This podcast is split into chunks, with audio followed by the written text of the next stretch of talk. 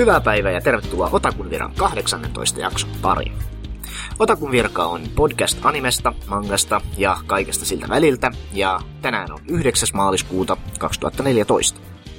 Minä olen Petteri Uusitalo ja kanssani ovat Matias Tukiainen ja Valtteri Strömsholm. Moi! Moi. Nyt tuli hyvin ajoitettuna. Yhtä aika.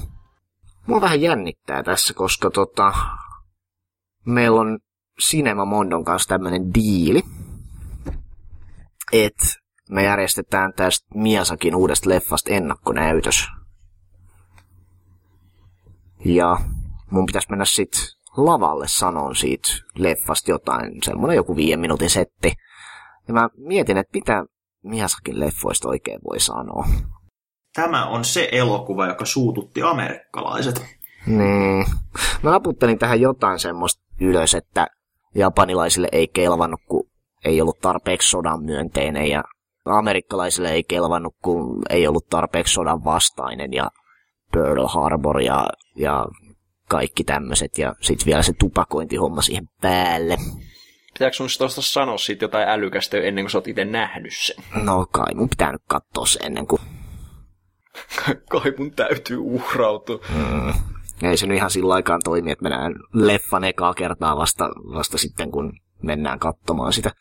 Laitetaan sata ihmistä Cinema Mondon elokuva teatteriin ja sanotaan, että tämä on nyt tämmöinen. On se kiva sillä järjestää jotain. Mä en ole koskaan oikein pitänyt mitään tuollaista virallista työpaikan puolesta tai mitenkään muutenkaan aika outo happeningi. Mä olin kyllä jo lehdestä lukevina niin jotain tuollaista on tapahtumassa. Joo. Mä mietin ensimmäisenä, että onko mutkin kutsuttu, mutta ei mua varmaan ole, kun mä jaksa tulla Helsinkiin.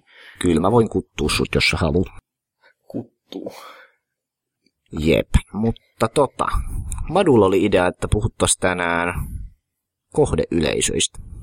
Joo, eli taustoitus oli tosiaan sellainen, että olen ollut pitkään vähän semmoisessa manga-kuopasen, keksin mitä lukisin, kun mä oon tässä viimeisen puolitoista vuotta lukenut pelkästään osa, mutta ei sukan sarjakuvia, ja nyt mä oon lukenut ne kaikki, niin sitten vähän joutuu taas orientointumaan noiden tavallisten sarjakuvien pariin, ja päätin sitten, että no aloitetaan sillä, että luen ton Nisekoin kiinni.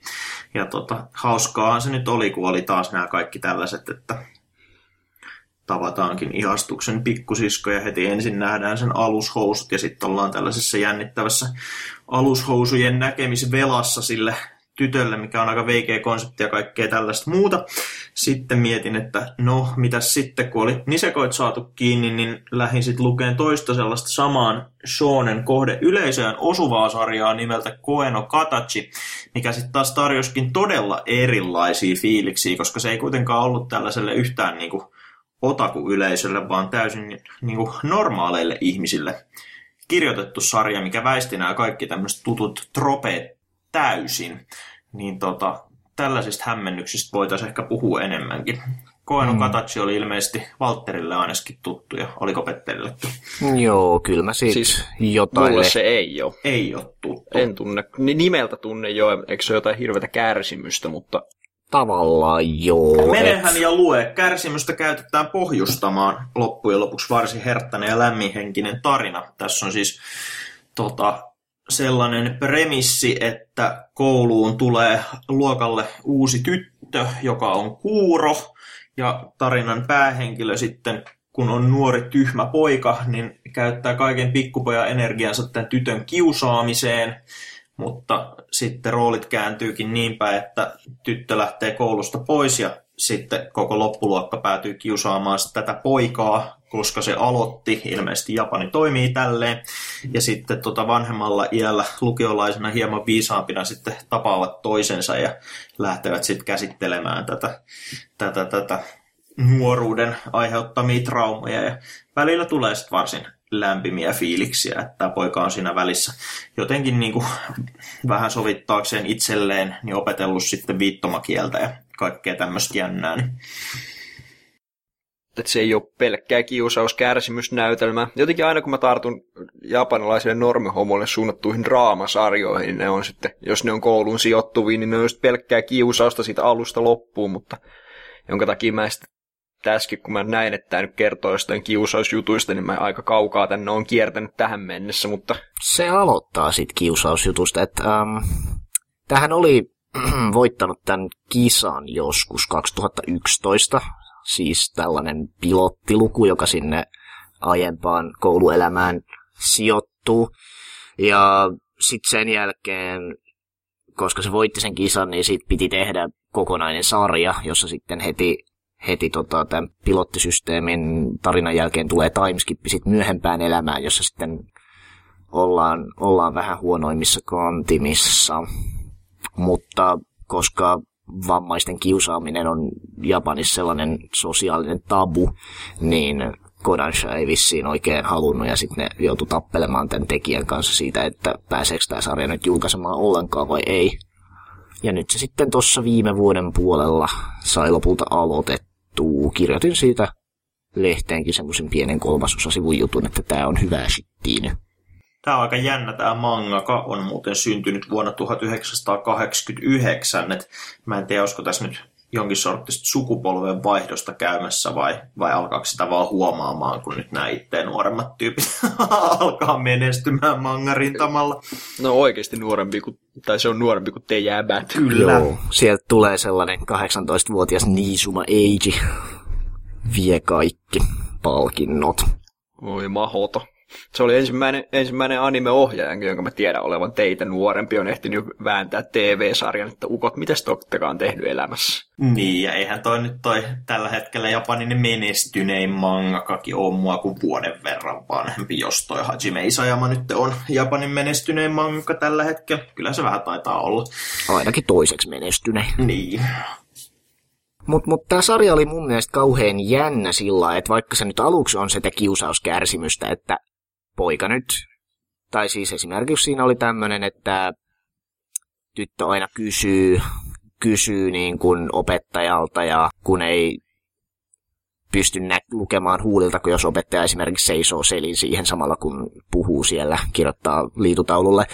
Ja sitten kaikki on sillä että tämä hidastaa nyt tätä tunnin etenemistä ja aiheuttaa vaivaa kaikille. Ja sitten se välttämättä haluaa laulaa kuorossa kaikkien muiden mukana ja vaikka tietysti se sitten menee ihan pilalle ja sitten kaikki on sillä että tämä kuurotyttö aiheuttaa vaivaa kaikille. Sitten tämä jäbä alkaa kiusaamaan sitä ja sitten sitä kiusausta jatkuu aikansa, kunnes sitten lopulta tulee, tulee jäbät selittämään, että tämän muutaman kuukauden aikana on näin ja näin monta kuulolaitetta heitetty jorpakkoon ja jokainen maksaa semmoset 500 euroa, että kenellekäs me tää laskunen laitettas. Ja sit se jäbä onkin siinä sillä että fug, onkohan mä nyt tehnyt jotain tosi tyhmää. Ja sit se tyttö tietysti vaihtaa koulua, niin kuin kiusaustapauksissa Japanissa tapahtuu. Ja sitten tämä jäbä joutuu syntipukiksi, koska syntipukki etsitään tietysti, kun, kun muuten, muuten syy olisi yhteinen ja sen koko loppuelämä on sitten helvettiin ja ja sitten kun päädytään tänne timeskipin jälkeiseen tulevaisuuteen, niin se siellä hautoo itsemurhaa ja on sillä että mä nyt on tämmöinen ihminen, jonka elämä meni pilalle sen takia, että pari vuotta sitten tuli tehtyä tyhmyyksiä. Ja sitten kun se yrittää taas löytää tämän, tämän kuuron tytön ja konnektaa sen kanssa ja kaikkea tämmöistä, niin sitten tietystikin sen kuuron tytön perhe on sellainen, että sä oot hirveä ihminen ja me ei haluta, että sä oot missään tekemisessä meidän tyttären kanssa enää ja kaikkea tämmöistä. Ja samalla kun se siinä yrittää muistella, että miten ihmisten kanssa taas ollaan, niin se alkaa niin kuin suhtautua näihin luokkakavereihin taas ehkä ihmisinä. Siinä oli aika mielenkiintoinen tehokeino tosiaan, että siinä kun se oli niin kuin siellä masennuksen syövereissä, niin kaikille muille ihmisille on piirretty ruksit naaman päälle. Ja tota, et ikään kuin hän ei niin kuin huomioi niitä ollenkaan. Ja sitten sellainen toinen vähän reppana nörttipoika sitten vähän pakolla ystävystyy, niin sitten pikkuhiljaa tämän naamalta häviää se ruksi ja se sitten muuttuu ihan oikeaksi ihmiseksi. Sitten tässä tulee näitä vanhoja luokkakavereita tai kautta kiusaajia sitten uudestaan esiin. Niin, niin, niin. mutta tosiaan eniten siinä kiinnitti just huomioon se, että mitenkä se oli sellaista hirveän niin kuin, normaali. Ei, ei, tarina ei ollut yhtään sellainen niin kuin, mangassa yleensä. Niin, se oli niinku realistista. Niin, niin realistista. Että katsotaan tämmöinen lehti kuin Weekly Shonen Magazine, minkälaista muuta tässä nyt sitten on. Areano Kishi nyt on ainakin tuttu teos. Se on se yksi niistä kolmesta isosta. Joo. Onko siellä ollut toi Kimino Irumatsi kans? Bloody Monday ja Buraiden Kaija. Katsotaan. Shonen Magazine on se Kodanshan isoin Shonen-lehti. Siellä on kaikki Ken Akamatsun systeemitkin ilmestynyt. Mä en ole ihan varma siitä, että pitäisikö tässä puhua mistään otakufaktorista kautta normiystäväfaktorista, vaan pitäisikö vaan puhua siitä, että sarjan genre nyt vaan on eri. Et kun mä nyt noita alkavien sarjojen juttuja on lehteen kirjoitellut, niin mä yritän niihin aina laittaa jonkun genren tai parikin genreet. Tää on arkifantasia ja tää on toiminta ja tää on historiallinen fantasia ja kaikkea tämmöistä. Mutta Koeno Katachille mä kirjoitin ihan vaan, että draama, koska se nyt vaan on draamasarja. Niin, no siis jotenkin toi genre-luokittelu itsessään tuntuu olevan tosi vaikea, kun niin kun animessa ja mangas tuntuu, että on tää niin genre nimeltä koulu, mikä tosi usein kanssa sit vielä niin kuin implikoi, että jos sarjan genre on koulu, niin sitten se on myös romanttinen komedia, vaikkei siinä välttämättä niin kuin romanssia tai komediaa olisi, mutta vaikka joku Haruhi, niin sehän on ihan selkeät romanttista komediaa, koska se tapahtuu koulussa. Niin toi on jo ensinnäkin mun mielestä tosi hassu, että okei, no todella moni kouluun sijoittuva sarja on keskenään jo samanlaisia, mutta tosi moni on sitten kanssa ihan erilaisia se on jotenkin hassu, että toi niin kun, johtuuko sit siitä, että animessa on niin vähän noita settingejä, tai että ne yleisimmät settingit toistaa toisiaan niin usein, mutta se tuntuu olevan niin, että sillä niin genrelle on synonyymejä sekä kohdeyleisö että sit se miljöö. Niin, no jos tästä lähdetään vähän laajentaan, niin useinhan ihmisillä on sellainen ennakkokäsitys, että on olemassa genre nimeltä shonen, joka tarkoittaa toimintaa. Ja sitten on olemassa genre nimeltä shoujo, joka tarkoittaa romantiikkaa. Mutta eihän se niin kuin ihan näin toimi. Eihän. Et, äh, no mä kirjoitin tästä tämän pääkirjoituksen joskus, joskus aikoinaan, että et, et, tällainen nelikenttäajattelu, jos kuvitellaan, että mangassa on neljä genreä ja ne on, ne on tytöt, pojat, miehet ja naiset, niin se on omalla tavallaan ihan käytännöllinen tapa ajatella asiaa, mutta sitten se ohjaa kuitenkin väärään suuntaan ehkä enemmän kuin oikeaan suuntaan. Et kyllähän tässä nyt shonen-sarjoja on muunkilaisia kuin, kuin tappelusarjoja, vaikka tietysti kaikki tietää urheilusarjat, kaikki tietää semmoiset kisailu kautta pelaussarjat, kaikki tietää Hikaru no Goon esimerkiksi, joka oli isoin juttu ennen kuin Naruto tuli. Ja, ja toimintasarjat palasi taas muotiin sen myötä.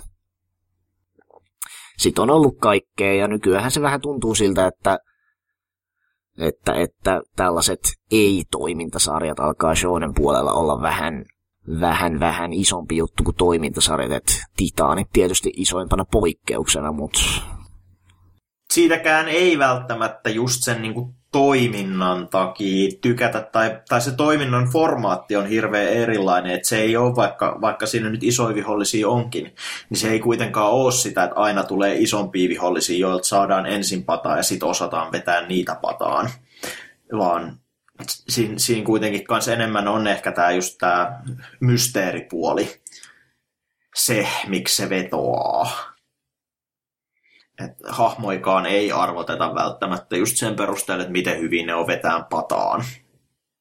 Eikä siinä muutenkaan ole samalla tavalla voimatasot vastakkain kuin yleensä noissa shonen jutuissa on. Että siinä kuitenkin tavallaan se...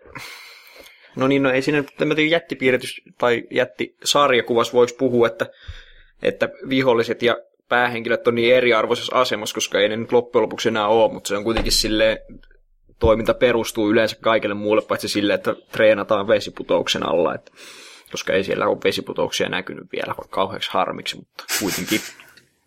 niin, ja siinä on jotenkin se vaaran tuntuu ehkä eri tavalla läsnä kuin noissa stereotyyppisissä toiminta shonen sarjakuvissa, missä kukaan ei koskaan kuole ja kaikista tota, ongelmista tosiaan päästään eteenpäin sillä, että treenataan selvesiputousten alla. Niin, niin, Tästä niin, muuten täytyy kyllä sanoa, että aika hauska, hauska tavallaan tätä ideaa jatkava on sitten se toi Akamatsun uusi sarja, jossa kaikki päähenkilöt on niin oletusarvoisesti kuolemattomia, koska sitten se voi just tehdä sille, että treenausarkki kestääkin niin kuin kuukausia, vuosikausia ilman, että se vaikuttaa mihinkään, koska, koska kukaan ei vaan niin kuin vanhene, kukaan ei voi kuolla, niin se jotenkin muuttaa sitä koko konseptia tai sitä niin kuin pohjasettingi ihan täysin, kun se ei ole mikään selviytymistaistelu, koska kukaan ei kuitenkaan kuole.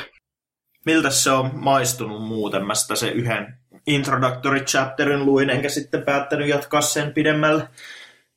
Mä en sitä ole hirveän pitkälle lukenut, mutta siinä mun mielestä just hauskaa oli se, miten se niin kuin, toimii hirveän eri tavalla Shonen saarena just sen takia, että siinä ei kukaan ei voi kuolla. Pitää jatkaa sitä, se on aika alussahan se on, ja se vaikuttaa sille, että siitä on tulossa aika pitkä sarja, että vaikea se tässä vaiheessa sopia siitä mitään sen kummempaa sanoa kuitenkaan. Niin. Tästä huolimatta eka pokkari tulee vissiin tässä kuussa jo ulos englanniksi. Et nopeasti noi jenkkilisenssitkin toimii nykyään, kun kaikki, kaikki kustantajat on Japanin omistuksessa jo valmiiksi. Oletteko te koskaan pelanneet Warioland-pelejä Gameboylla? Ei kyllä olla. Joo.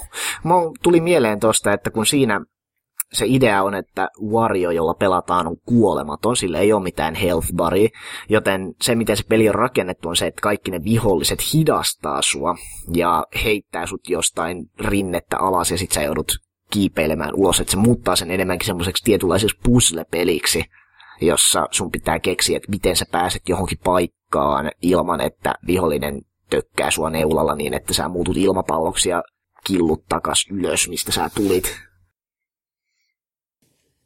Se toimii vähän niin kuin samalle idealla sitten kuitenkin, että, tai siis sillä että mutta onko se sitten kuitenkin vähän niin kuin verrattava siihen, että kuolee ja joutuu aloittaa alusta? Onko sillä niin kuin pelin, pelaamisen kannalta mitään väliä? No, lähinnä sillä lailla, että kuolla voi missä tahansa, mutta se kuolemattoman pelihahmon hidastaminen niin toimii vaan sillä hyvin rajoitetulla skaalalla. Että heitetään yksi rinne alas tai heitetään näistä yksisuuntaisista tasanteista läpi tai jotain tämmöistä. Jos Titan ei vertaa johonkin vähän geneerisempään shonen-sarjaan, niin kuin vaikka Magiin, jonka luin tuossa viime vuonna, niin, niin Magihan on kauhean perinteinen shonen-sarja siinä mielessä, että siinä maailmassa on kauhean monimutkainen magia-järjestelmä, ja kaikilla on omat supervoimat, ja sitten niillä supervoimilla on cooldown-periodit, ja, ja se, siinä on kauheasti sellaisia sääntöjä, joiden pohjalta ne tappelut rakentuu.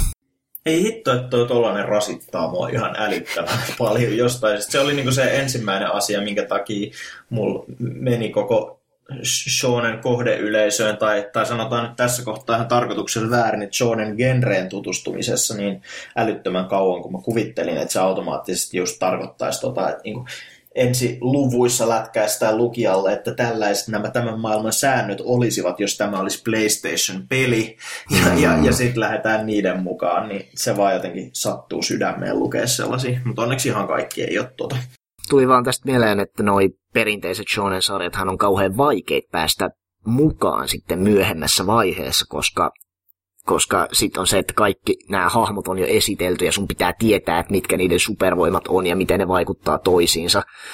Ja se vähän niin kuin siirtyy pois siitä alkuasetelmasta, joka Magin tapauksessa esimerkiksi on se, että Alibaba haluaa rikkaaksi ja, ja Aladdinilla on nokkahuilussa henki. Ja sitten seikkaillaan ympäri maailmaa.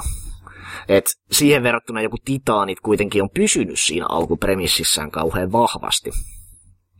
Että muurien ulkopuolella on titaaneja ja mietitään, että mitäs ne on ja taistellaan niitä vastaan ja sitten jotain poliittista kähmintää vähän. Että siinä ei ole sillä sä pystyt selittämään titaanien alkupremissin ja sitten joku voi katsoa jotain uusint lukua tai, tai uusint pokkaria vaikka ja se ei ole niin kuin täysin hukassa siinä, että keitä nämä kaikki tyypit on ja miksi näillä on tämmöiset hassut magia-jutut ja se ei muutu monimutkaisemmaksi omalla tavallaan. Mutta voisiko tuossa nyt sitten olla vähän silleen, että kun nämä vanhat suuret kolme on loppumaisillaan ja tälleen, niin tulee sitten vähän sellaista painetta kanssa mangakoille, että pitäisi keksiä jotain uutta. Koska niinhän se vähän kai on ollut, että siitä mihin Dragon Ball jäi, niin sitten sit vähän jatkettiin vielä siitä samasta. Mutta sitten kun nyt nämä siitä samasta jatkavatkin on jo loppumaisillaan, niin pystyykö sitten sitä kuollutta hevosta polkee enää yhtään pidemmälle. No siinä välissähän oli Death Note tietysti, niin. ja Death Noten jälkeen hän sitten tuli muutamakin sellainen sarja, joka laitettaisiin varmaan tagin juonittelu alle. Et, et, Mirai-nikkit ja kaikki tämmöiset. Mutta eipä nekään nyt sitten kauhean pitkäaikainen ilmiö tunnu olevan, että nyt sitten titaanit, titaanit on huipulla. Mutta... Tietysti tuommoista juonittelusarjaa ei pystykään jatkaan silleen sataa pokkaria sillä, että se pysyy järkevänä. Että Death Note mm. teki ihan niin kuin, miehen valinnan siinä, että se jäi niin lyhyeksi, vaikka se oli maailman suosituin sarjakuva oman hetkensä. Mm. Tulee vaan mieleen se, että eri genrethän on aina eri aikakausilla suosittuja, että ei tässä nyt selkeästikään salapoliisisarjat ole seuraavaksi se iso juttu olemassa, mutta aina eri kohdeyleisöjen sisällä kuitenkin kokeillaan, että et, et Maniaksis oli tässä just joku aika sitten tällainen mielenkiintoinen postaus siitä, että Kodanshan sohjomangat on alkaneet muuttua niin kuin kaikeksi muuksi paitsi romanttiseksi komediaksi, että Sabagebu esimerkiksi, jos nyt animekin on tulossa, niin se on ihan tytöille suunnattu sohjomanga, paitsi että siinä harrastetaan kuulapyssyillä ampumista.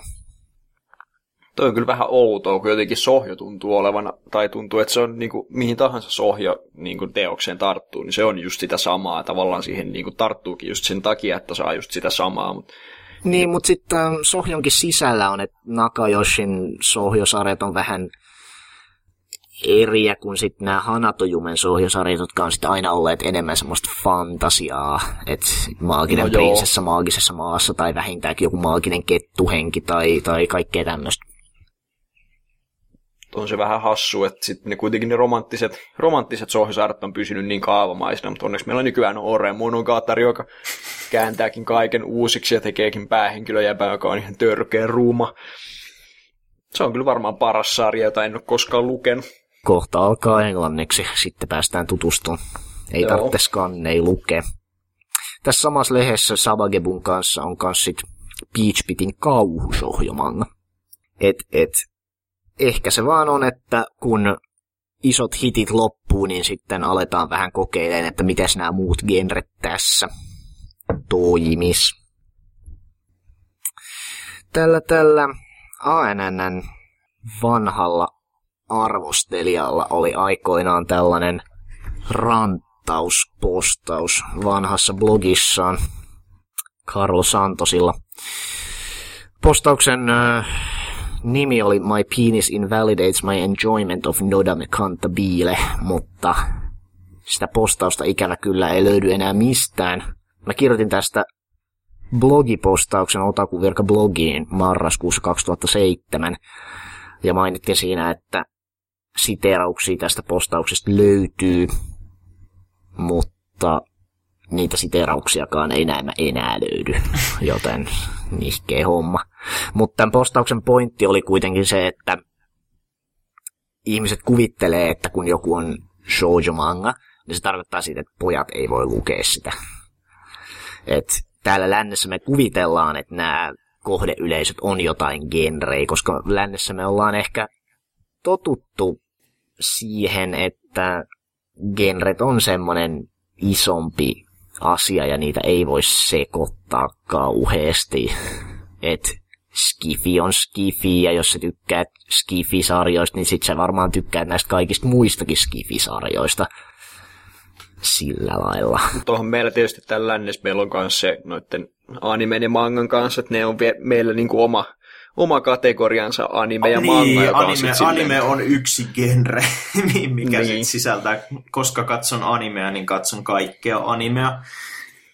Mikä sitten taas jotenkin tuntuu osaltaan johtavan sit näihin hämmennyksiin silleen, että katsoin tämän animen ja se oli, tykkäsin siitä ja se oli animea. Miten on mahdollista, että katsoin tämän toisen animen, joka on myös animea, enkä pitänyt siitä yhtään? Et, Ja täällä tavallaan samalta viivalta aloittaa sitten kuitenkin, varsinkin niin ne, jotka ei ole ihan perillä vielä jutuista, niin ne aloittaa samalta viivalta niin kuin kymmenenvuotiaille pikkupojille suunnatut sarjat ja sitten niin kuin isojen miesten tai jopa isojen tätien sarjat, niin ja ne on kaikki vaan, ne on siellä anime, niin se muuttaa jotenkin sitä rakennetta verrattuna siihen, että katso suoraan jotain kohderyhmiä tai näin. En mä tiedä, kuinka paljon kohderyhmätkään edes Japanissakaan niin kuin, on niin kuin sillä että kyllä vissiin tytöt ainakin lukee shonen, niin ihan, niin kuin, se on ihan normaalia, mutta en mä tiedä, lukeeko pojat sit sohjoa samalla tavalla. Kaipa se toimii sillä normaalisti, että kyllähän ne lukee, mutta vähemmän. Mä vaan aloin tässä miettiin, että shonenkin sillä että kaikkihan tietää esimerkiksi, että Shonen Jump on niin kuin se nuorille suunnatuin poikain lehti. Kaikki ainakin, jotka on Bakuman, ei lukenut.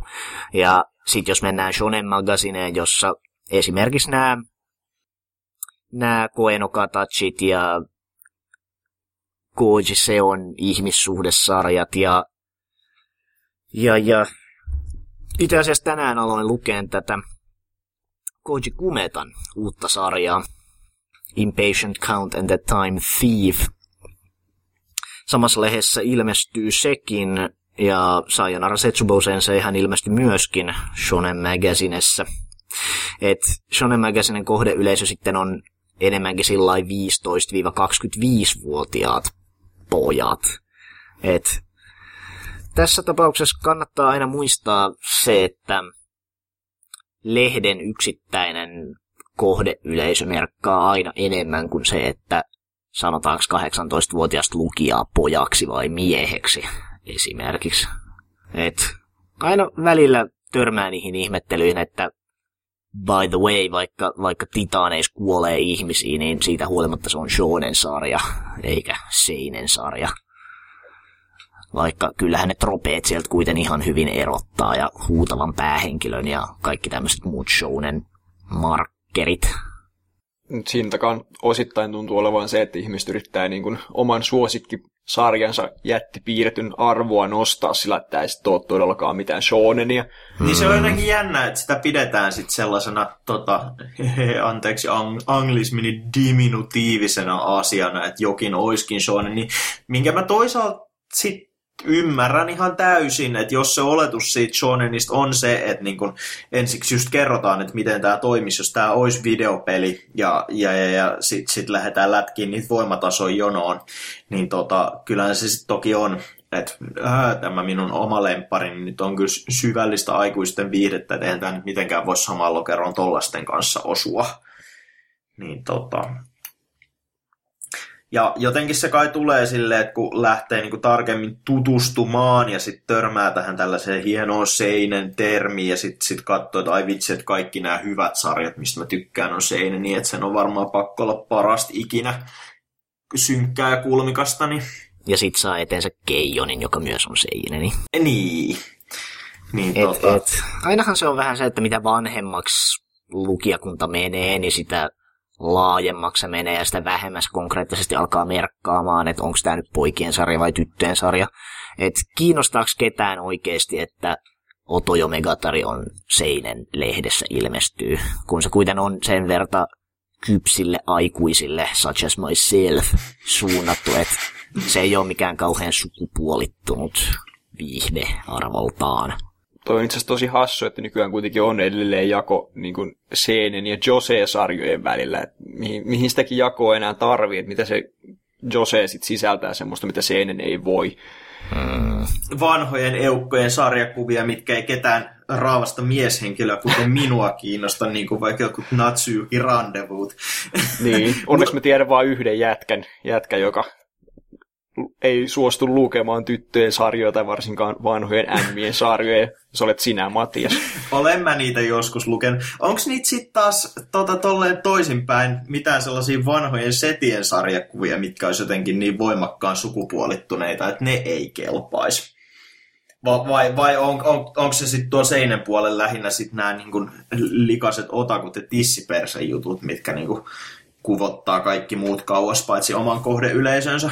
Mm, musta tuntuu, että nämä kaikkein miehisimmät ja maskuliinisimmat on vähän semmoiset, että niistä ei oikein kukaan täällä ole kiinnostunut.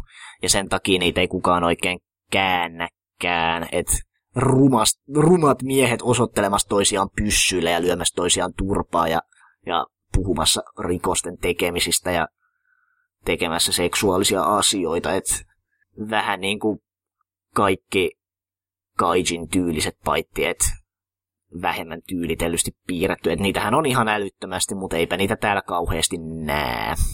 Tai sitten tuli tässä mieleen tällaiset jotkut niin, niin tota, spesiaalikiinnostuksiin, kiinnostuksen kohteisiin liittyvät, niin kuin vaikka tota, pitkän linjan manga Mohiro Kitoon, eli esimerkiksi Bokuranosta ja Shadow Starista tunnettu, niin uusin sarja Seinen lehti Eveningissä julkaistava Noririn, mikä kertoo pyöräilyautismista, niin nämä nyt on myös varmaan just sellaisia, että, että, että jos se kiinnostuksen kohde on sellainen, mikä lähinnä vetoaa miehiin, just kaikki tällaiset autosarjat, mitkä ei ole Initial D, niin tota, se voi myös olla, että karkottaa sitten vähän kaikki muut.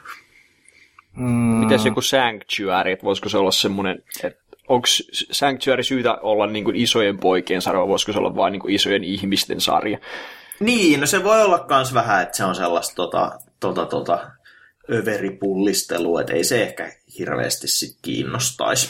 Mm, se on varmaan hyvä, että tommosiahan ei kannata koskaan, ja niitä joskus muinoin julkaistiin englanniksi, mutta eipä julkaista enää.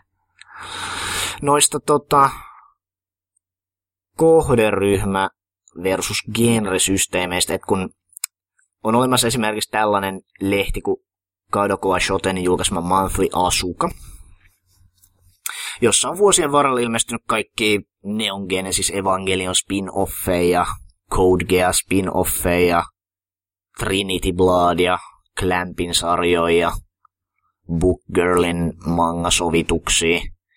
Et tämähän nyt on selkeästi tällainen tyttöjen skifi kautta fantasia kautta univormu fetissi lehti. Et jos sanotaan, että on shoujo-lehti, niin onko se kauhean avuliasta, kun voisi sanoa, että on tämmöinen tyttöjen skifi-fantasialehti? Niin, ja muutenkin jotenkin toi tuntuu tosi rajoittavalta. Tuossa justiinsa Desukon Frostbiteissa jonkun kanssa juttelin tuosta Magic Knight Ray Earthista ja sitten koitettiin miettiä, että ei näistä niin kohde ryhmittelyistä koskaan saa mitään selvää, ja mä mietin, että no koska siinä on jättirobotteja, niin sen on pakko olla Shonen sarja, vaikka siinä olikin tyttöä päähenkilönä, mutta ei se sitten ollutkaan, vaan olikohan se sitten just Nakajossis julkaistu. Niin tota... Mutta siinäkin oli kyllä sellainen sarja, että silloin kun se aikanaan telkkarista tuli, niin minä kun olin silloin 14-vuotias ja prima kohde yleisöön, niin ei kyllä häirinyt yhtään. Tää lännessä tuntuu kans olevan, ainakin jos jotain blogeja lukee, sellainen tosi hassu käsitys, että jos ei on jotenkin genre. Niin, no koska helpostihan sen mieltää, ainakin jos katsoo maailmaa animelasien läpi, koska kaikki niin kuin Jose animesovitukset tuntuu olevan niitä animesovituksia tulee vaan siitä tietystä genrestä. Mm, niin, mutta tässä esimerkiksi oli tämmöinen yksi postaus, jossa implikoitiin, että jos ei on kypsää ja aikuista, aikuisten naisten sarjakuvaa, kuten Wandering Sonia, Pink ja Helter Skelter ja Sakuran ja tämmöiset, että ihmissuhteet ja seksi ja avioelämä ja kasvukivut ja kaikki tämmöiset. Et, mm, se on jotenkin tosi ihmeellinen käsitys, kun mun mielestä ähm, se, että naisten toisille naisille tekemät sarjakuvat olisi aina vaan tarinoit ihmissuhteista ja prostituutiosta ja avioelämästä. Ja onko kukaan koskaan yrittänyt väittää, että kaikki seinen manga on jotain salarymän shittiä? Tietysti Joses on se, että kukaan ei vaan tiedä, mitä siellä on, koska animesovituksia on harva ja ne on kaikki samanlaisia. Sitten niistä taas manga-puolelta ei vaan niin kuin tuu, mm. tuu länteen oikeasti mitään. Eikä mä tiedä, on, niin kuin, ei se Japanissakin, se on pienin vissiin kuitenkin niistä kohderyhmistä. No miten se nyt ottaa, että joku Therma Rooma, hän on Josei-sarja sillä mutta sekin menee sillä niin vanhaan kohdeyleisöön, että se on semmoinen, enemmän semmoinen geneerinen aikuisten sarja, vaikka jos ei lehdessä ilmestyykin. Ja sitten taas joku niin kuin Uchu Kyodai myös, niin mm. täysin sukupuolineutraalia kamaahan se on, mutta niin, niin sattuu sitten Seinen lehdessä ilmestymään. Mutta tosiaan, jos manga-blogeja lukee ja sitten siellä käsitellään niitä kymmentä jos ei sarjaa, jotka on englanniksi julkaistu, niin sieltä menee vähän ehkä ohi tämä idea, että maailma on täynnä yli 18-vuotiaille naisille suunnattuja sarjakuvia, jotka ei vaan mene tuollaiseen niin kuin geneeristen taidesarjakuvien lokeroon. Niin kuin Neo Shounen nyt esimerkiksi, että se ei mahu tuohon käsitykseen jos ei mangasta, mutta aikuiset naiset sitä kuitenkin lukee, että ei se niin kuin shoujo-mangaakaan ole. Eli siis puhutaan näistä tyttöjen fantasiatoimintasarjoista, jossa kaikki käyttää tyylikkäitä vaatteita ja kaikilla on yleensä mystisiä supervoimia. Et toisaalta otetaan inspiraatiota shoujo manga ja toisaalta shounen toimintasarjojen puolelta. Kaikki Kuroshitsujit ja Pandora Heartsit ja tämmöiset. Ne on kyllä varmaan maailman parhaita sarjoja, joita mä en koskaan jaksa lukea. Mulla on semmoinen tunne. Sitten tietysti tytöille on vanhat kunnon homoseks-sarjakuvat kanssa olemassa, jotka ei mahdu tuonne Jose alle, mutta se onkin vähän oma lukunsa sitten. Niin, no niistä ei yleensä samassa yhteydessä puhuta, mutta japanilaisilta ehkä jos kysyis, niin varmaan ne olisi sitä mieltä, että naisten sarjakuviahan ne on mitäs muutakaan, koska ne ei ajattele sitä sillä genre-määrityksenä, että tämä nyt täytyy kertoa jostain samanlaisista aiheista kuin tämä Otona Joshino anime tai niin jotenkin toi tuntuu silleen hassusti. Mä miellän sen aina niin, että porno sarjat elää ihan jossain täysin omassa kuplassa irrallisena kaikesta muusta. Ja niinhän se toki osittain joo saattaa olla.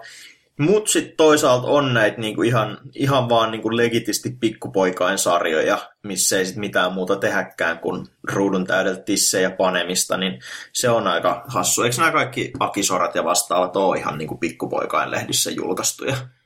No, lähempänä varmaan pikkupoikien kuin isojen poikien. Et... Champion Red, eikö se ole Shonen lehti? Ah, on se sillä määritelmällisesti, mutta toki se on tommonen poikien seksisarja-lehti, että siellä ne kaikki tissipyllysarjat on. Et tässäkin näkyy se, että ei se shounen kautta seinen jako merkkaa niin paljon kuin se, että mikä se lehden kohdeyleisö ja, ja genre-luokitus on. Et Champion Red nyt on tämmönen poikien tissilehti, ja joku muu sitten ei ole. Mikä taho siellä Japanissa edes on se, mikä määrittelee sen kohdeyleisön? Poika- ja tyttöjutut nyt ei mene niin paljon ristiin, mutta just toi, että lu- lukeeko se jossain niin kuin aina lehden nettisivulla, että kenelle tämä nyt on tarkoitettu, vai hyllytetäänkö ne kaupassa sen kohdeyleisön mukaan vai? Hmm, no toki vanhemmille suunnatut on yleensä ylhäällä, mutta lähinnä kai se vaan on, että jokainen lehti päättää itse, mitä se haluaa olla. Ja sitten mennään sen mukaan, että mitä sarjoisiin julkaistaan. Kaikki on pakko aina jaotella. Mutta kyllä se vissiin kuitenkin on ihan semmoinen, että jokainen lehti tekee sen virallisen linjansa, että me ollaan nyt Shonen-lehti tai näin, jos se nyt ihan nimestä astikin jo. Mm, tietystikin. Että se helpottaa sitä kirjakauppojen hyllytysmetodia ja kauppojen ylipäätään, mutta mut siitäkin huolimatta, että Shonen Magazine on vanhemmille suunnattu. Siellä on enemmän semmosia ihmissuhde kautta, kautta dialogipohjaisia sarjoja siinä, missä Jump sitten tunnetusti on enemmän tällaisia toiminta- ja kilpailusarjoja täynnä enemmän. Jos ei puheen ollen. Mun mielestä on ihan hauskaa, että tämä käsitys naisten taidesarjakuvasta on alkanut pikkusen rakoilla tässä viime aikoina, kun on alettu englanniksi julkaista kaikkea sellaista, mikä vähän rikkoo tuota käsitystä. Niin kuin vaikka Midnight Secretary ja Happy Marriage Visilti joku aika sitten, jossa oli toimistoromansseja ja rikkaita aviomiehiä ja vampyyripomoja ja kaikkea muuta tämmöistä. Et ei sen ole pakko olla mitään superhyperrealistista, vaan kyllä naiset lukee tällaisia niin kuin fantasia-arkisarjojakin. Mikä sitten on taas vähän ehkä täällä lännessäkin, mä en tiedä elääkö nämä täysin irrallaan toisistaan kyllä varmaan, mutta niin, niin Twilightien sun muiden myötä, niin täälläkin vissiin lännessä on just varsinkin naisyleisölle tullut hyväksy, hyväksyttävämmäksi kuluttaa tämmöistä fantasiasarjaa myös vanhemmiten. No toki miesten puolella sitten taas kifit sun muut on aina niin kuin ollut sallittua, ainakin jos on tarpeeksi kaulapartaa. Kaikkein paras on tämä, että aina kun joku missään kirjoittaa Jotsubatosta mitään, niin pitää jossain kohtaa päivitellä sitä, että miten näin suloinen ja sydäntä lämmittävä sarja ilmestyy yli 20 miehille suunnatus lehdessä. Eikö tämä ole jotenkin väärää? Eihän tässä edes kuole kukaan. Niin, ja yllättävän usein nämä kirjoittajat on nimenomaan niitä yli 20 miehiä. Mutta ne ei näe siinä mitään ristiriitaa. Että kyllä meitsi tästä tykkää, mutta on tosi ihmeellistä, että muut mun ikäiset ja sukupuoliset ihmiset tykkää. Että kuvitellaan, että seinen on joku sellainen, missä päät katkee ja, ja vannotaan kuolemaa ja kostoa ja vampyyrit repii natseilta päitä irti. Mut kun sekin vaan on tällainen kohdeyleisö, niin sitten siihen samaan, samaan kohdeyleisöön mahtuu näitä Hobunshan neljä söpöä koulutyttöä tekee söpöjä asioita, lehtiä, ja sitten näitä päiden katkontalehtiä. Ja sitten niitä tissilehtiä tietysti kans, missä kaikki juonet vähän pyörii siellä ihmissuhteiden erottisemmassa päässä. Mutta niin, se on sinänsä vähän tota jännä, kun lännessä ei varsinaisesti ole sitä sellaista samanlaista lehtikontekstia, että toi, toi lähtisi mitenkään aukeamaan. Hirveän harvoin esimerkiksi minäkään teen niin, että jos on jostain sarjasta tosi kovasti tykännyt, niin lähtisin erikseen katsoa, että missä manga-lehdessä tämä nyt on julkaistu, ja sitä kautta hakisi niitä samankaltaisia, vaikka se oikeastaan tuon mangan puolella on ihan hirveän hyvä tapa löytää niitä uusia sarjoja. Eikö Koska... sä mukaan tee niin? Tai en. siis kun mä, on, onko se joku sun suosikkisarja, mistä sä et tiedä, missä se on julkaistu? En mä siis oikeasti katon noita ikinä. Et, Joo. Et, tota, tota, tota, ponnistus muuttaa harrastustani parempaan ja valaistuneempaan suuntaan, koska ne tosiaan taitaa yleensä olla aika silleen tiukasti määritelty, että vaikka ei sarjoilla keskenään olisikaan oikeasti mitään tekemistä toistensa kanssa, niin, niin, niin, niin il, ilmeisesti se kai vähän niin on, että esimerkiksi Afternoon-lehden sarjot kuitenkin se semmoinen tietynlainen tunnelma on sitten niin, samanlainen. Tai... Vaikka, vaikka toinen kertoiskin niin kuin vikingeistä ja toinen lesbotytöistä. Niin... Mm, niin, mä muistan silloin aikoinaan, kun mä katoin, että missä lehdestä tämä Parasyte ilmestyy, ja haastaa joku tämmöinen Kodanshan Afternoon, missä lehdessä tämä Planetes ilmestyy, sekin on Afternoon, missä lehdessä tämä Genshiken ilmestyy, sekin on Afternoon, ja sitten mä päätin, että Afternoon on selkeästi just mun manga-lehti.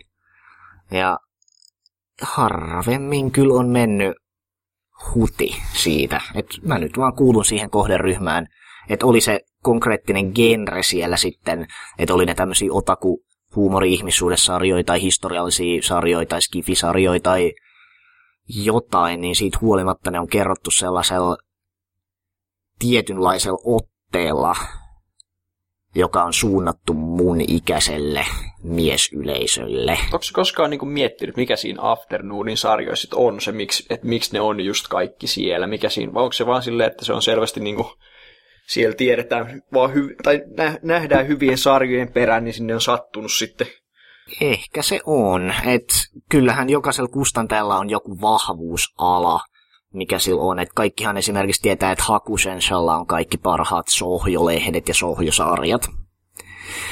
Ja muut sitten isommat kustantajat on vähän heikompia sillä saralla. Ei nyt täysin heikkoi, mutta Hakusensha on se, mistä puhutaan ensisijaisesti.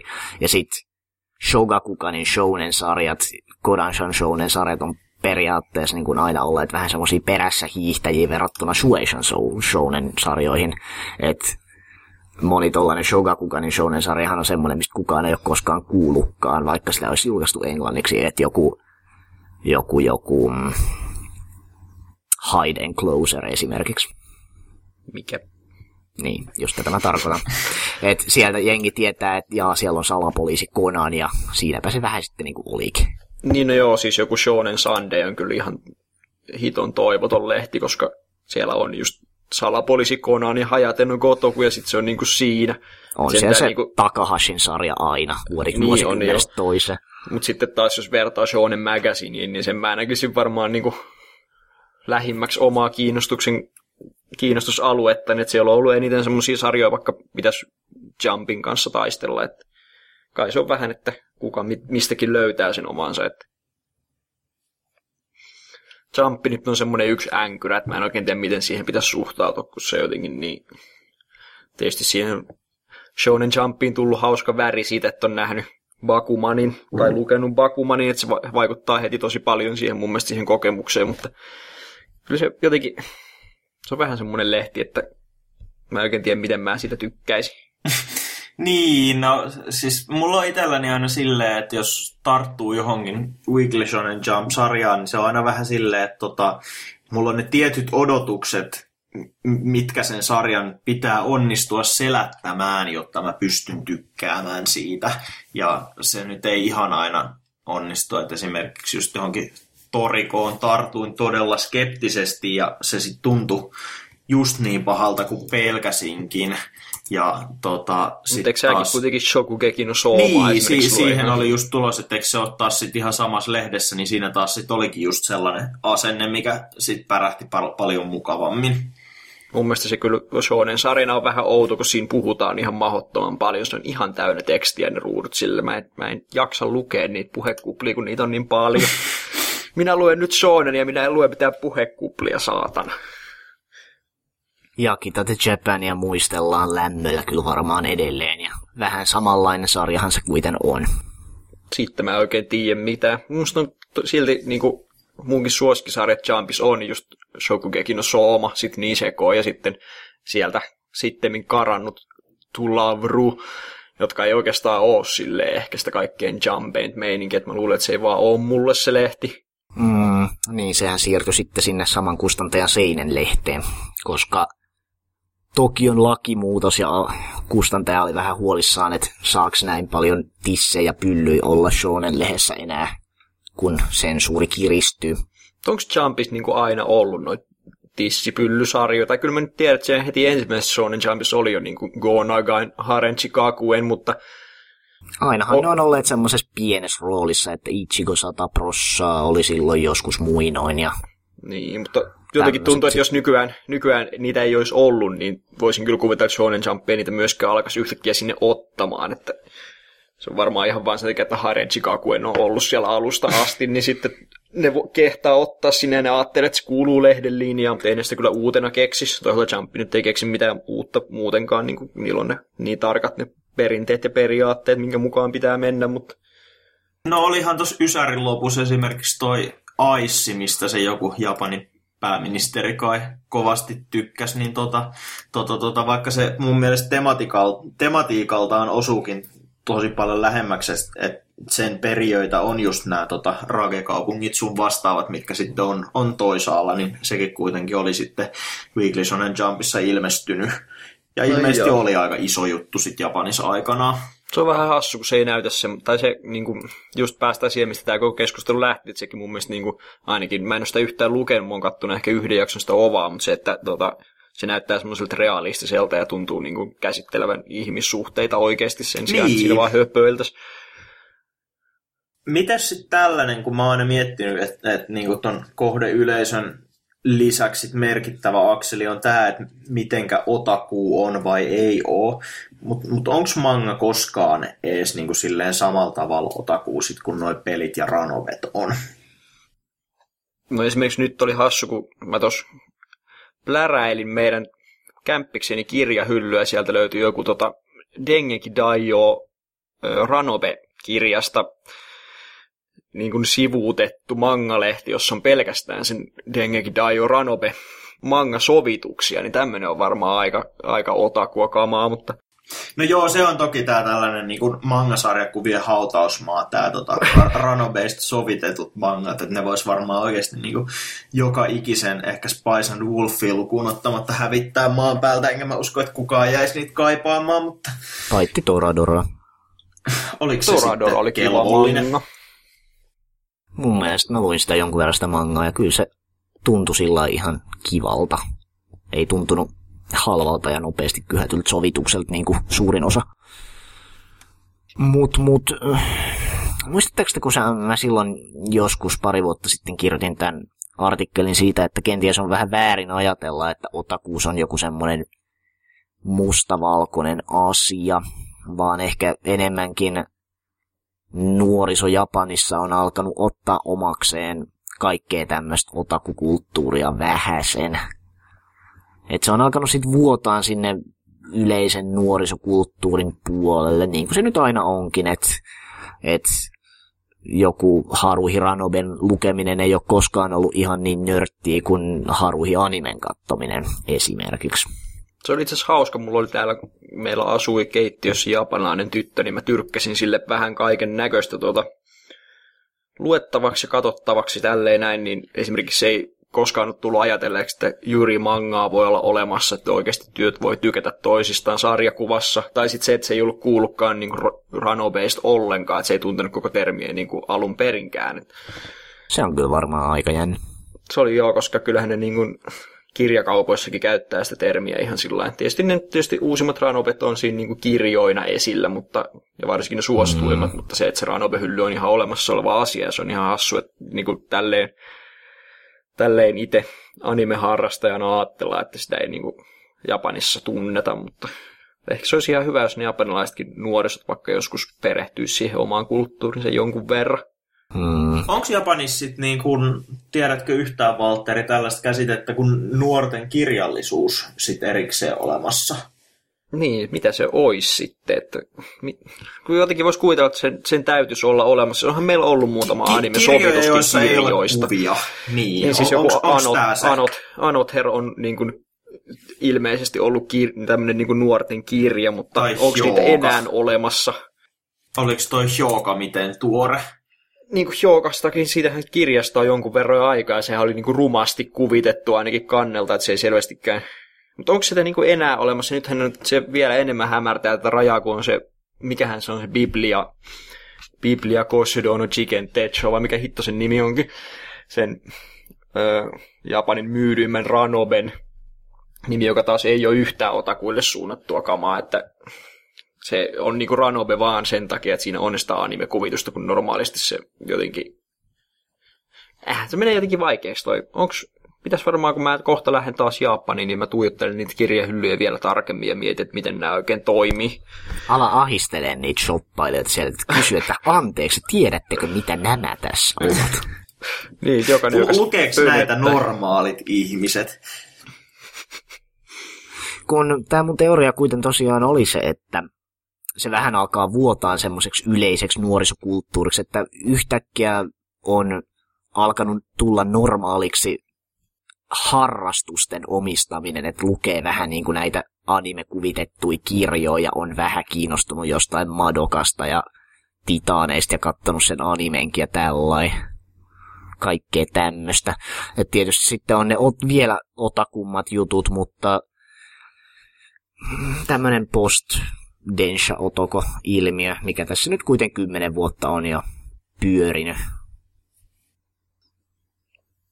Tuossa oikeastaan ainoa este on just se, että kaikki, että nykyään anime-sovitukset tehdään yhä enemmän, tai en mä tiedä enemmän ja enemmän otakukamasta, vaan nimenomaan, että se on edelleen sitä niin kuin ihan puhtaasti otakukamaa.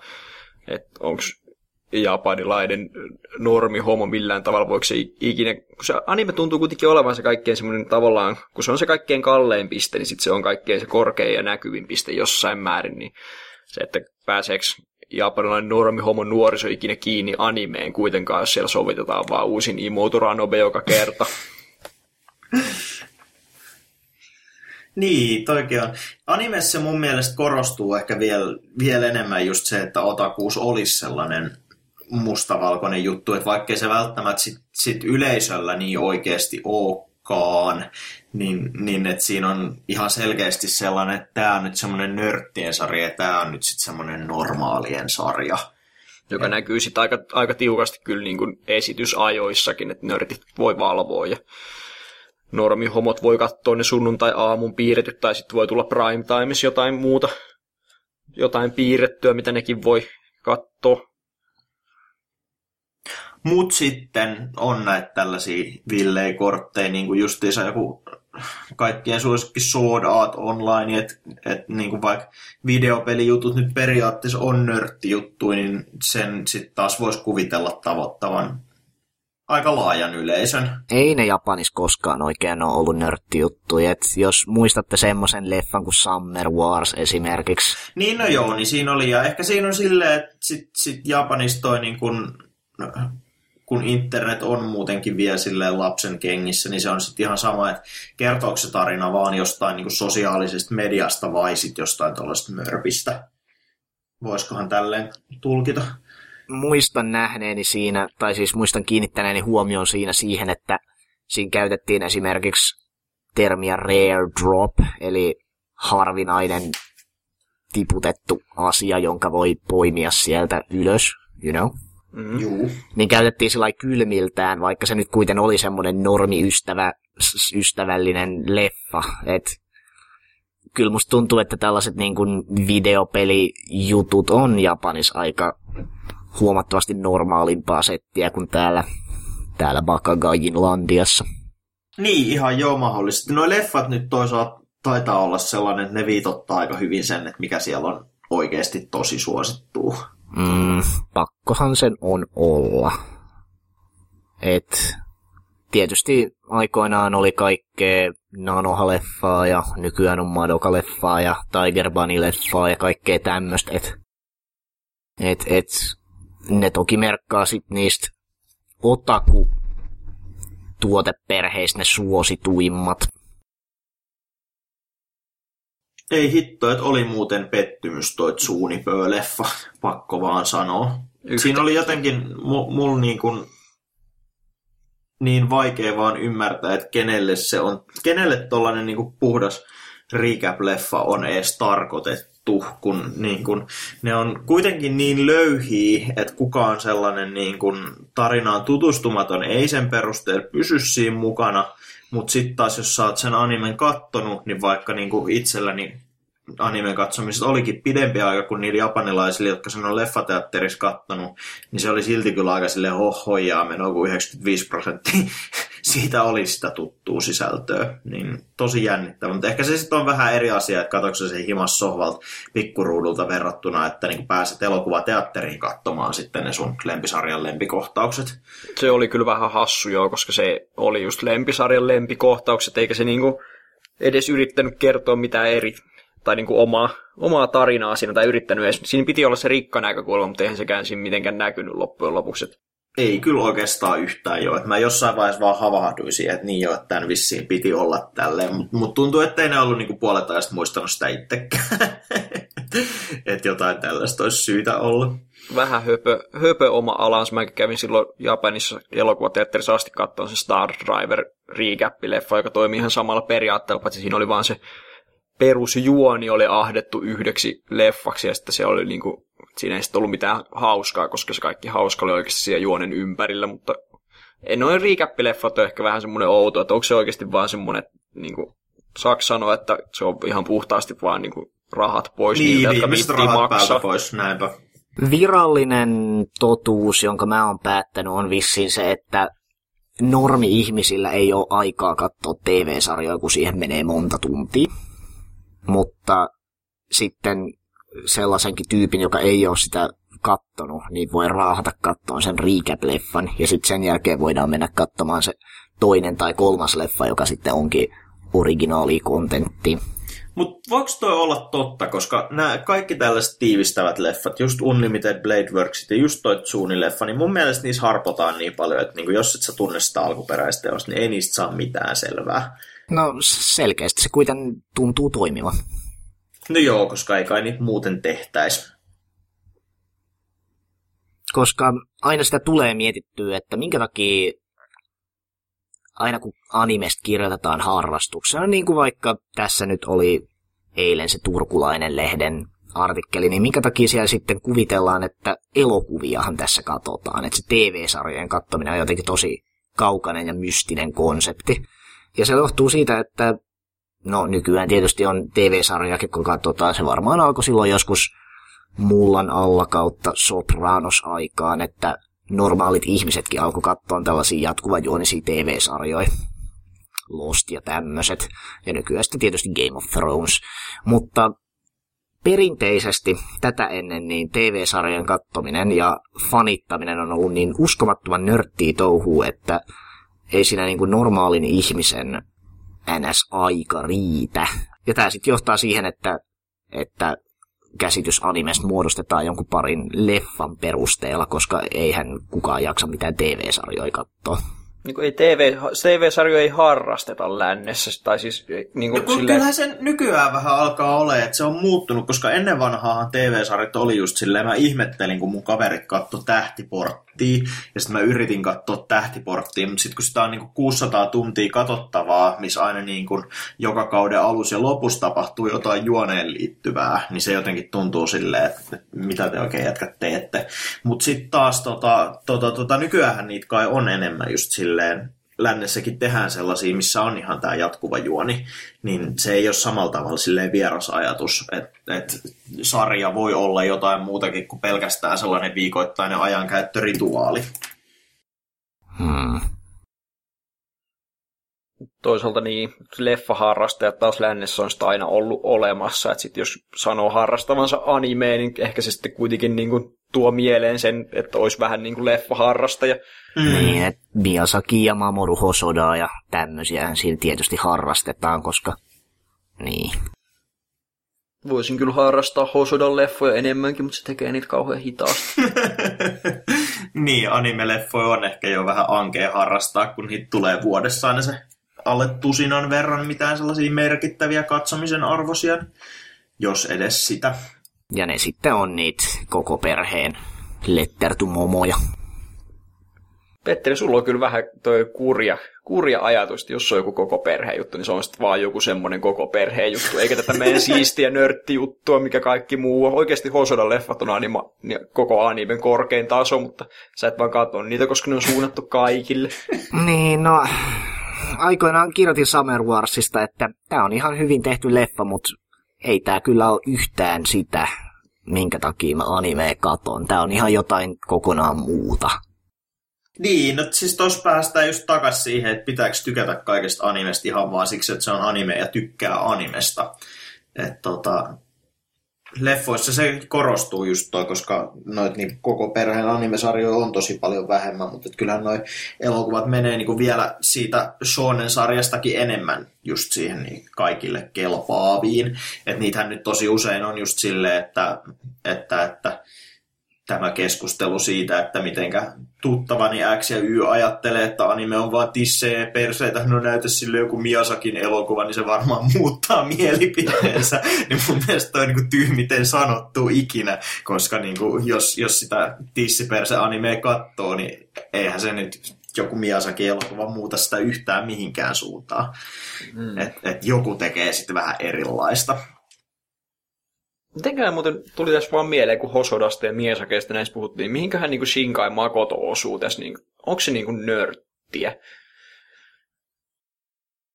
Niin, mä en tiedä, tuleeko se ehkä muuttumaan sit ajan kanssa, mutta kyllä mä toistaiseksi kuvittelisin, että tota, ehkä se menee vähän vähemmän nörttiä jo joka vaiheessa, mutta, mutta, mutta. Kattooko niitä sen leffoi niin kuin en mä tiedä, ja, Japanissa Japanis. oikeasti jengi, niin. Et kyllähän ne kai, kai on ollut sille ihan teatterielokuvia, Juu. oisko? Kyllä ne on ollut ja on edelleenkin, mutta se, että on, käyks niitä, ei niitä varmaan niin kuin samalla tavalla käy, käydä kattoon kuin jotain Ghibli-juttuja, eikä vissiin Ghibli-juttuja käydä samalla tavalla katsoa heti, jos ne ei ole Miyazaki, että se on semmoinen hassu hierarkia. Ainakin jos levymyyntejä katsoo, niin kaikki, muu, joka, kaikki Ghibli, joka ei ole Miyazaki, niin myy jotain niin kuin korkeintaan kymmenesosa. Niin, ja sitten jotenkin nämä sinkait muutenkin, kun nämä on, on niinku tällaisia 45-minuuttisia kaikki. Olikohan tuo Children Who Chase Lost Voices, se oli ihan täyspitkä, kaksituntinen. Mm. Mutta nämä muut, kun nämä on tällaisia lyhkäisiä, niin tota, tota, tota, vaikuttaako sitten sekin vähän, että ne on enemmän sellaista taidefestivaalikamaa kuin mitään sellaisia oikeassa teatterissa näytettäviä? Onpas hankala konsepti. On kyllä joo. Et toi alle, on kyllä... alle tunnin leffa on kyllä tosi kummallinen konsepti jotenkin ihan kaikin puoli, vaikka mä ymmärrän, miksi Shinkai Makoto niitä tekee, koska jotenkin sen niin story tuntuu sopivaa aina siihen mittaan, ja se tietysti niiden jokaisen tausta hiominen viisi viikkoa on sillä että sitä ei ehkä halua tehdä sitten niin kuin kaksinkertaista määrää samaa hintaan. Joo, mutta niin, toi on jotenkin jännä, kun toi Shinkai tuntuu olevan niin sellainen, ne on niin niin epäkypsiä jotenkin vielä ne kaikki sen teokset, että, että siinä on, että jos olisi vähän sille lisäsysäystä, niin tämä tekisi ihan sairaan hyvää, mutta sitten sit aina niin kuin jotain jää puuttumaan, oli se sitten järkevän näköiset hahmomallit tai oli se sitten just sitä pituutta, että tarina olisi kerinnyt kehittymään tai jotain tällaista. Et niin, niin, kyllä ne toistaiseksi mun mielestä osuu vielä lähinnä siihen niin kuin taidehomokategoriaan joka onkin sitten jännittävä omansa tämän kaiken muun päälle, että kun on normihomot ja sitten on nörttiharrastajat ja sitten ketä ne on sitten enää siihen päälle ne taidehomot, jotka katsoo anime. No ei lännessä ei ole ketään varmaan sellaista, mutta se, että onko Japanissakaan semmoisia. Niin... Onhan niitä, jotka katsoo aina muutaman anime-leffan, kun semmoista tulee. Niin siis, niin lännessäkin on ne, että mielestä Satoshi Kon on sitten niin kuin japanilaisen animaation korkein taso. Niin, et kun ne leffat on semmosia simppeleitä ja sen voi yhdessä illas katsoa toisin kuin animesarjan, niin se on vaan kauhean helppo tapa hypätä sisään siihen animeen, kun siitä on jotain kuulu, ja sitten muodostuu semmoinen vähän vääränlainen käsitys ehkä siitä, että mitä se suurin osa animesta on. Ja toki sitten sen jälkeen kuuleekin näitä, että mun mielestä kaikki anime on kyllä itse asiassa aika paskaa, paitsi Miyasakin leffat. Niin, ja toi on sitten toisaalta aika jännä, että kun, niin kun sit itse anime-harrastajana on tottunut niitä sarjoja kattoon ja tota, tottunut siihen anime-sarjojen tyyliseen tarinan kerrontaan, niin sitten se leffa jotenkin tuntuu vähän liian lyhyeltä formaattina, että niin, niin tässä kun mä katon, niin en mä itse antanut kymppi kautta kymppejä mun My Animalistissä niin kolmelle lefulle, mitkä on Haruhi-lefu ja Karano Kyokai-lefu 2 ja Keijo-lefu, mitkä sitten taas on tuollaisia niin onnistuneita oheisleffuja. Mutta sitten taas toi yksittäinen jotenkin on, että et, et, et, tuntuu, että ei ne oikein osaa sitä kokonaistarinaa siinä kahden tunnin puitteissa sit kertoo yhtä hyvin kuin pidemmässä animesarjassa silti ne saa kaikki resurssit käyttöön. Kyllä on maailmassa virhe. Oiskohan tämä tässä tältä viikolta sitten taas? Voisi olla, jos pyritään siihen, että jo ensi viikolla TMS sitten uusiksi taas. Joo, jos vaikka yritetään pikkusen tsemppaa ja optimoida vähän tätä editoimisprosessia, ettei menisi neljää kuukautta seuraavaan jaksoon taas sitten. Jep. All right, tehdään näin ja ensi kerralla sitten taas. Moikka! Hyvästi.